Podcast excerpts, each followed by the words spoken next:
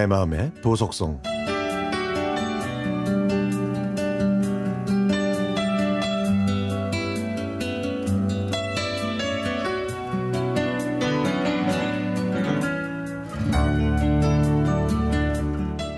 고등학생을 주인공으로 한 드라마를 무심코 보다가 재미있어서 끝까지 정주행했습니다.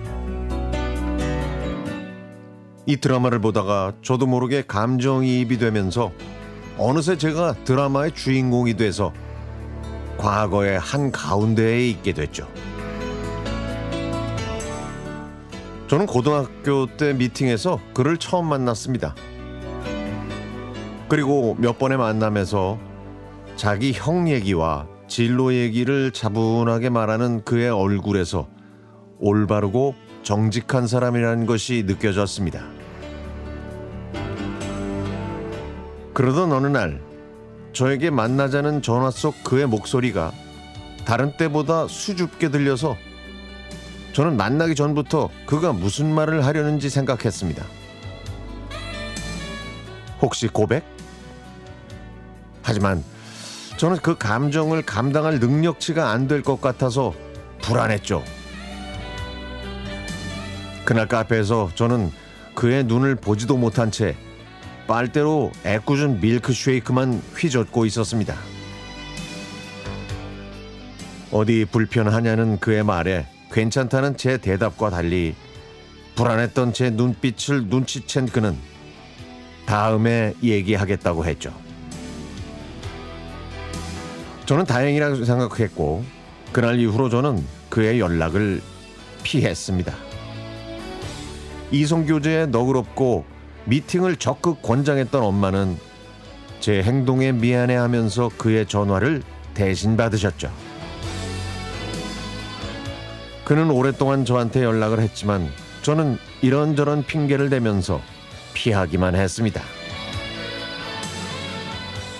그렇게 그는 이유도 모른 채 이별을 당하고 말았습니다. 왜 그랬을까요? 이성교제가 처음이어서 그 감정을 다루는 방법을 몰라서 그럴 수 있다고 누군가는 위로해줬고, 저도 처음이라 서툴러서 그런 거라고, 나중에 많은 사람을 만나게 되면 나아질 거라고 생각해서 아는 사람들 소개로 많은 남자들을 만났지만, 잘 지내다가도 상대가 호감을 표하거나 그럴 분위기가 느껴지면 그날처럼 마음이 작아지고 피하는 일이 반복됐습니다. 저에게 호감을 표현하는 사람을 받아들이지 못하고 그런 감정에 알레르기 반응을 보이는 제가 싫었습니다. 이러면 안 되겠다 싶어서 상담을 받았더니 제가 주도적이고 통제 욕구가 높다고 하더라고요. 통제가 안 되는 상황을 싫어하기 때문에 그걸 사전에 막는다면서 말이죠. 고백을 거절하는 게 힘드니까 고백을 받기 전에 미리 차단하려는 거라고 했죠. 그 말을 듣고 어느 정도 이해가 되더라고요. 남에게 상처 주기 싫다고 하는 행동이 결국 누군가에게는 더 큰 상처를 준 거죠.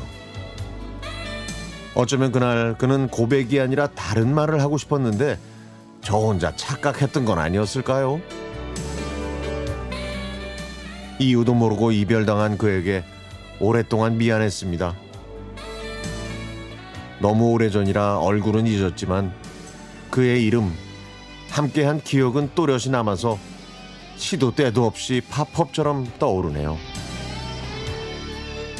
제 감정을 알지 못해서 아니라고 외면했지만 분명히 그는 제 첫사랑이었습니다.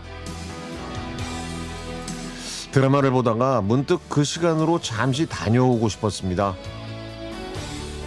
그를 마주보고 저도 다정한 눈빛으로 오랫동안 그를 바라보고 싶었습니다. 그리고 이런 말을 하고 싶습니다. 너를 좋아했다고. 그때 도망쳐서 정말 미안했다고.